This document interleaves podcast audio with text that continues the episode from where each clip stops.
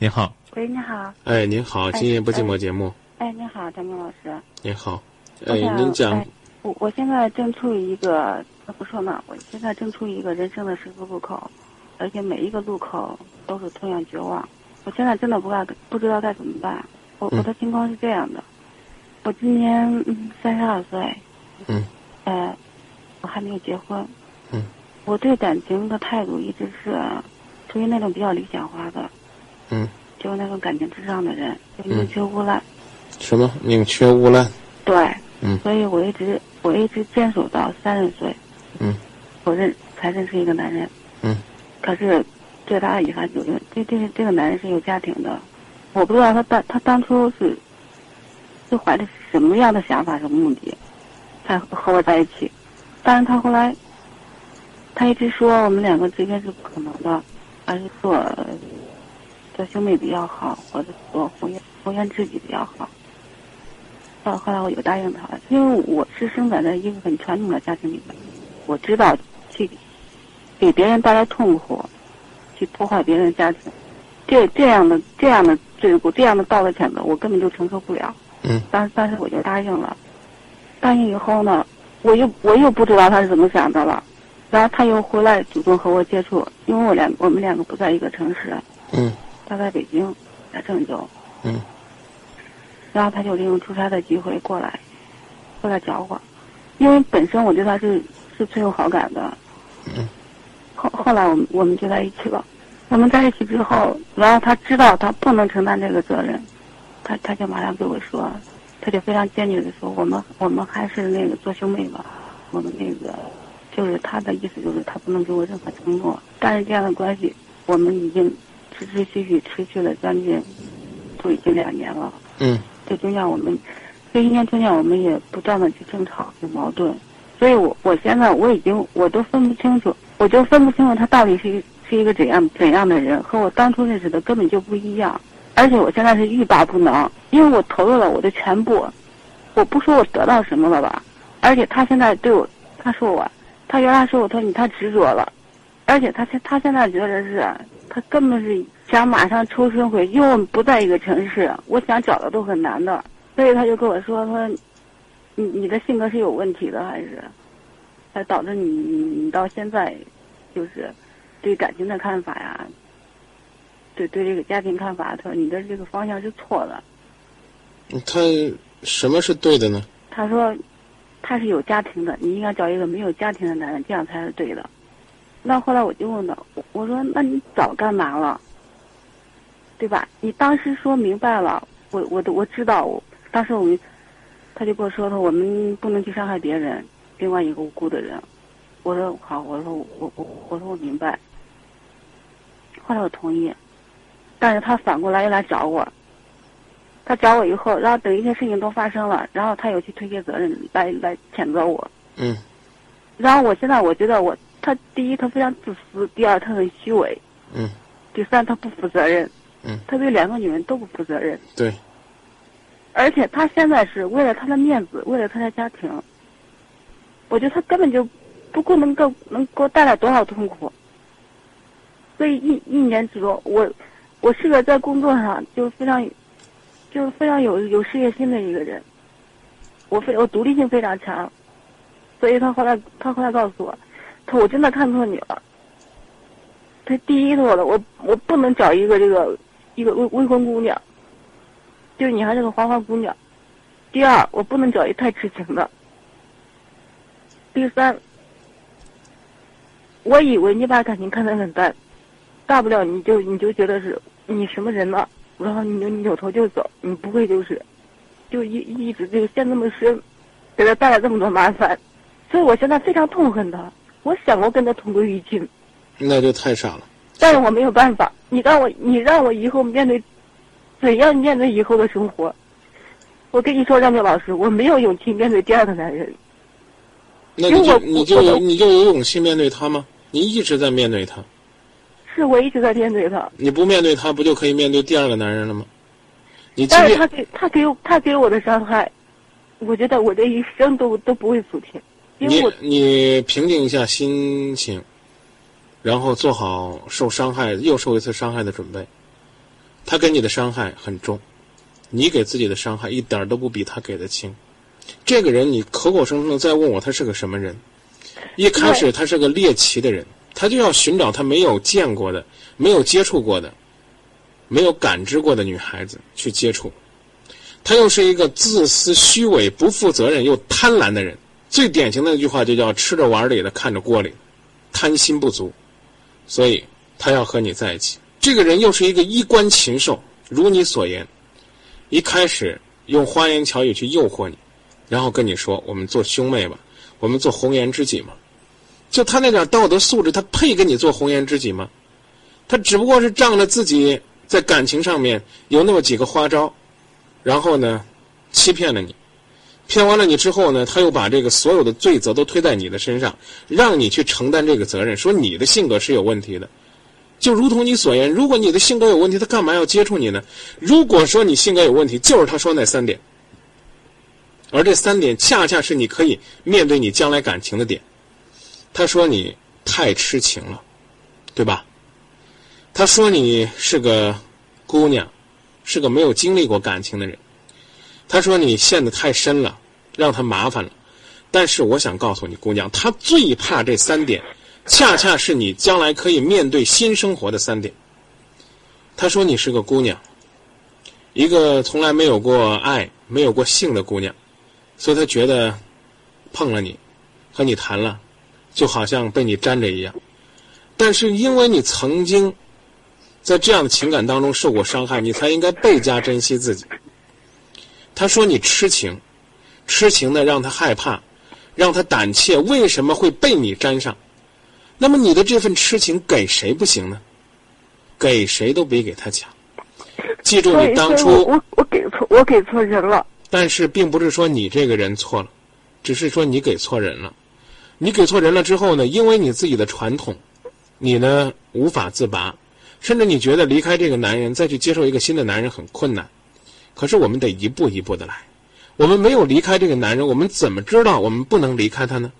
我们没有离开这个男人去接触别的男人，我们怎么知道别的男人就无法接触呢？也许别人知道你有过这样的经历，也许你不必让你的下一个男朋友知道这样的经历，你只告诉他你情感上受过伤害，就算是他有处女情节，他不能接受一个真诚的、痴情的。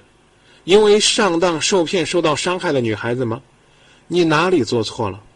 你哪里性格不健全了？你唯一的不健全就是说你太善良了，太轻信这个衣冠禽兽这样的男人的谎言了。你把自己跟他放在一起，说你要跟他同归于尽，说你要为了他放弃自己这一生的幸福，放弃自己所有的感情。我觉得这对你来讲是一种伤害和侮辱，他不配跟你相提并论。你跟他就不是一个层次的人，他是一个游戏感情的人，而你只不过是一个没有擦亮眼睛的人。难道说，没有擦亮眼睛的人也要和衣冠禽兽的人相提并论吗？和他承担同样的所谓的谴责、诅咒吗？你就是那个最典型的在感情的萌芽阶段，在感情的初初萌动、用心寻找的阶段。突然之间遇到了这样一个衣冠禽兽，如果我们非说的虚拟点来讲的话，运气不好，啊，遇人不淑，那怎么办呢？我们完全可以离开他。也许我们伤痕累累，也许我们和这个男人的这种经历就如同一场濒临死亡的疾病。可是恰恰因为我们受到了这个男人的伤害，我们才应该活得更好，我们才不能被这样的男人打倒。如果我们遇到的是一段让自己刻骨铭心的、真正的浪漫的、幸福的感情，我们真的将来有一天老了，我们可以笑回人生，说我这一生很值得。我们这三十多年不能为这个男人白活了，所以我还是提醒你，千万不要觉得所有的人都会像这个男人一样，把那些脏臭的污水泼在你的身上。至少我觉得，你千万不要把自己和那个男人划等号，他不配。这是一个玩弄感情的人，而你只是一个没有站稳自己立场。你可能输了，你输了这一场情感的游戏，或者说你输了这一场你认为你全心投入的情感游戏。但是你没有输掉全部的人生啊！你要为他去做傻事为他放弃今后的幸福，甚至因为他就怀疑这个世界上所有的男人，那这个男人的阴谋就得逞了。他就是要跟你说，你情感上有缺陷，就你，你找不着别的好男人，你就这么一辈子就做我的妹妹吧，你就做我的情人吧，你就做我的红颜知己嘛。他尊重你了吗？这种混账理论千万不要理他。所以我依然希望你能够继续坚持你的宁缺毋滥的这个原则。你虽然当初定了这个原则，但是呢，你挑来挑去挑花了眼。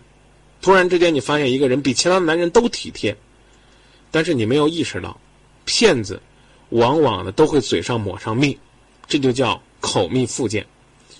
这个狐狸往往都会唱出美丽的这个歌谣。啊，拍出这个动人的马屁，然后哄着这个乌鸦，把那块肉扔给他。我们丢了一块肉，我们不能丢了自己的生命啊！所以不要哭，以后你就记住你这三点，他最害怕、最恐怖、最讨厌这三点，那就是单纯、痴情、投入的深，就这三点足以使你收获幸福的感情。只要选对人，明白吧？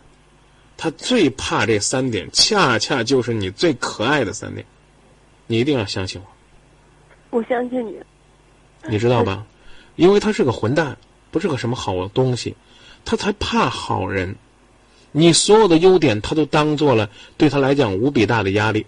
他希望你不单纯，你对这个世界看透了，如他看的一般透，对感情、对性如同儿戏。他希望你不痴情，如蜻蜓点水，甚至他希望你水性杨花。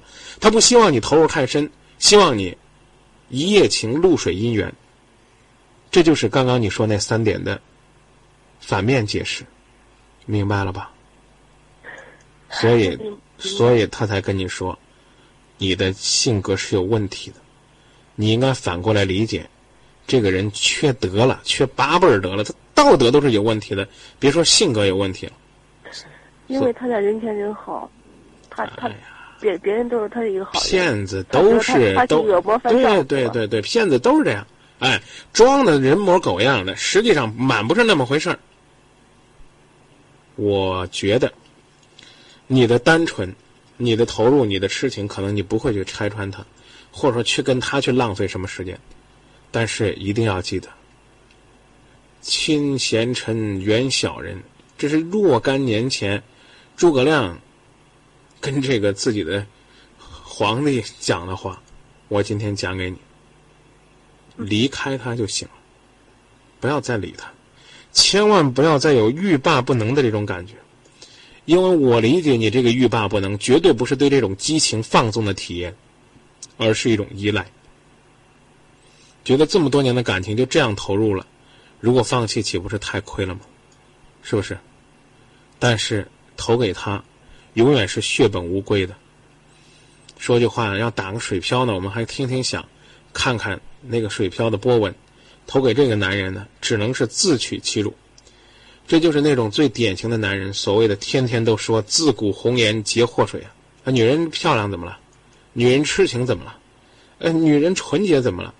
这反而都成了女人的缺点了。记住，你没有问题，错的是他，而且相信。就凭这三点，今后的幸福会永远的站在你这边。这男人呢，别看他现在玩的八面玲珑，迟早有一天身败名裂。我们就冷静的看他的笑话吧。我相信你会笑到最后的。三十二岁，别忘记，现代医学证明人将来是可以活一百五十岁，还有一百年呢。这百年就交给他，值不值得？是不是？现在心情好点了吗？现在平静多了。好，呃，读选读一些朋友的短信，读完之后冷静冷静，希望能够有所变化，好不好？幺三七尾号为零六七六的朋友说：“不要哭，也不要用眼泪来掩饰自己，一定要告诉自己从头来过。”还有一位朋友说：“女人不是男人的肋骨啊，爱情要赢得起，也要输得起。这个男人当初为什么呢？我告诉你。”就是寻开心，现在你就应该站起来，活出自己的精彩。这个男人实际上是希望你离开他的，他告诉你别跟我闹，自己悄悄的离开，为了自己清静一点，就离开这个混账的东西吧。还有一位朋友说，错了一次不能错第二次，千万别干傻事啊，大姐，没有这个权利。有父母，有家人，还有今夜不寂寞，勇敢的面对一切，路还很长。没有人会对受害者报以歧视的眼光。二五六七的朋友说：“张明分析的对，不值得把爱情当游戏的人是很可恶的，我们应该走出来，不陪他玩。”还有一位朋友说：“张明啊，告诉我这大姐，这是一个垃圾的男人，像这样的男人，你没必要守在他的身边，越守越臭，越不舒服。千万不要为这个男人流一滴泪，记住，你的泪是洗刷自己耻辱、开始新生活的泪。这是一个玩弄情感的渣子，你人生的细流应该朝前流，这样的话你就不会在这儿绕着这个渣子沉渣泛起了。”还有一位朋友说。虽然呢，人家未必就一定是一个衣冠禽兽，是不是合适，大家都不明白。但是你应该放手。那说到这儿吧，不要忘记你的三个优点，永远的坚守。再会啊！也谢谢所有的朋友们。